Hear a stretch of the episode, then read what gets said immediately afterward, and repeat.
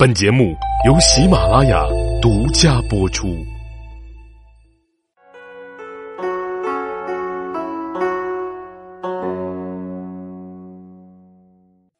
大家好，欢迎大家收听《幼罗说历史》的第三百一十集《后汉书》八十三。上集我们说到，梁皇后去世，梁冀呢就想在后宫中重新培植自己的势力。而恰逢此时，他发现之前由自己妻子送进宫的邓蒙女备受皇帝宠爱，于是，就将这个目标锁定在了邓蒙女身上。而这邓蒙女之所以能够顺利得到皇帝的宠爱，这过程倒是很像电视连续剧里的戏码。说是某日午后，皇帝游园，听得一个女子在唱小曲儿，这曲调婉转，音色甜美。当日桓帝并未靠近，就这么隔着花丛听着，感觉意境很美。次日，桓帝再来到此处时，却没有再听到他期望中的歌声。于是他走进花木深处，忽然这歌声又起，便见一女子青春年少，独自在那里唱着歌，似乎是怕人听见，所以把声音压得很低，听起来呀有些压抑，委实显得是楚楚动人。于是这一般，桓帝便喜欢上了这个邓蒙女。大家要知道，这邓蒙女被梁冀的妻子送进宫门的时候，她只是才女，而这才女呢，就是个普通宫女。原本说她想要有机会接近桓帝，那是极其困难的。而因为这么一场戏码，她却成为了皇帝的宠妃。那么，这到底是碰巧，还是邓蒙女故意为之呢？很难说了，但不管怎样，邓蒙女就是这样被封为了贵人。梁冀就想认邓蒙女做干女儿，以巩固自己的势力，因此他让邓蒙女改姓梁。而那些要巴结梁冀的官员和宦官们，听闻了梁冀的意愿后，纷纷都是一口一个“梁贵人”的叫着。原本吧，以梁冀的地位，这时对邓蒙女而言啊。倒也不是件坏事把邓蒙女认作干女儿，似乎是件水到渠成的事儿。但是，邓蒙女在朝中做一郎的姐夫秉尊却反对自己的小姨子改姓。梁冀担心秉尊会在其中作梗，阻止邓蒙女改姓，于是就在郾城找了个刺客去杀这秉尊。而秉尊被杀后。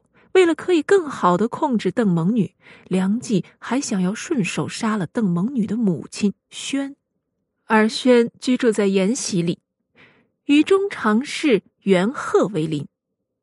当时，这个梁冀派出的刺客就登上了这袁家的屋顶，想要从里面再进入到宣的家里，结果被袁鹤发现了。袁鹤就击鼓集合众人，吓跑了刺客。他还把这个事情告诉了宣。宣即刻跑进宫里向皇帝报告，皇帝听后大怒。而此时的皇帝已经年满二十八岁了，早已经不是当年不懂事的少年，他手中的权力也比当年大了不少。再加上被邓蒙女这事儿一激，他就决定要动手铲除梁冀。不过，这大将军梁冀的权力在朝中可是如日中天呀。压根儿就没人敢当众反对他。桓帝说要铲除梁冀，那自然不可能说是下一道诏令，说杀就杀了那么简单。毕竟那样的话，就有可能会逼梁冀造反的呀。而要以迅雷不及掩耳之势铲除掉梁冀，自然是需要与心腹进行一番谋略，需要有人去办事儿。不过这个时候，皇帝却悲哀的发现，在宫中很多人呢都是梁冀的眼线。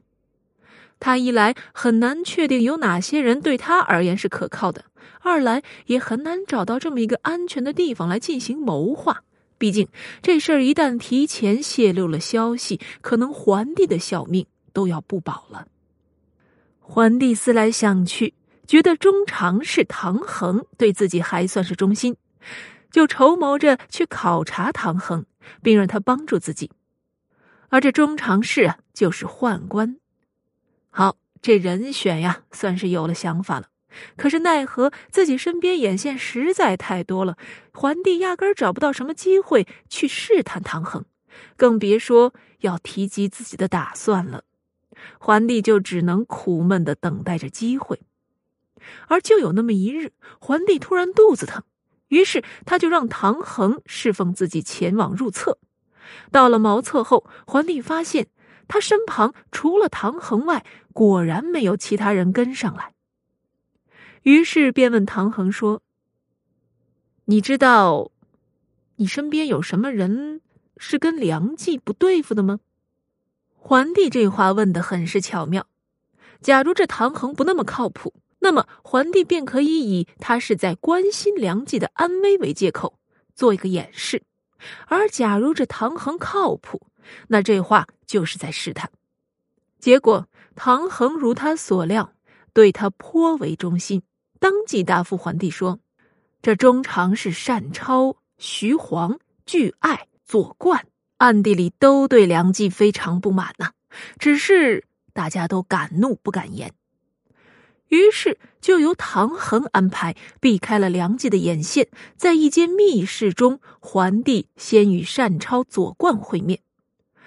桓帝对他们说：‘这上将军梁冀操纵朝政。’”内宫和外朝都被梁冀的人把持着，朝中的大臣也多是梁冀的人。我想撤除他们，你们怎么看？单超和左冠一听这话，想都没想就答复道：“这梁冀就是国之奸贼，早该除了。只是我们这些人都没什么智谋，不知陛下是如何想法呀？”桓帝表态说：“我的意思已经很明白了，你们策划一下，把梁氏覆灭掉吧。”单超说：“假如陛下真的要灭梁氏，其实也不难。我们怕就怕陛下你半途又迟疑未定啊。”桓帝说：“这梁冀就是个国贼，理应覆灭，没有什么能够迟疑的了。”于是呢，他又招来了巨爱和徐晃，桓帝就与这五人力协议事，同谋灭梁大计。就在桓帝他们商议妥当之时，梁冀这边其实也是有些怀疑和防备单超等人的。他派中黄门张运进宫值守，以防事变。而巨爱是个非常警觉的人，他发现张运在不该当值的时候来了，就命令官吏逮捕了张运。说他是擅入宫廷，图谋不轨。桓帝趁此机会来到前殿，把尚书们都召进来，宣布张运是擅入宫廷，图谋不轨。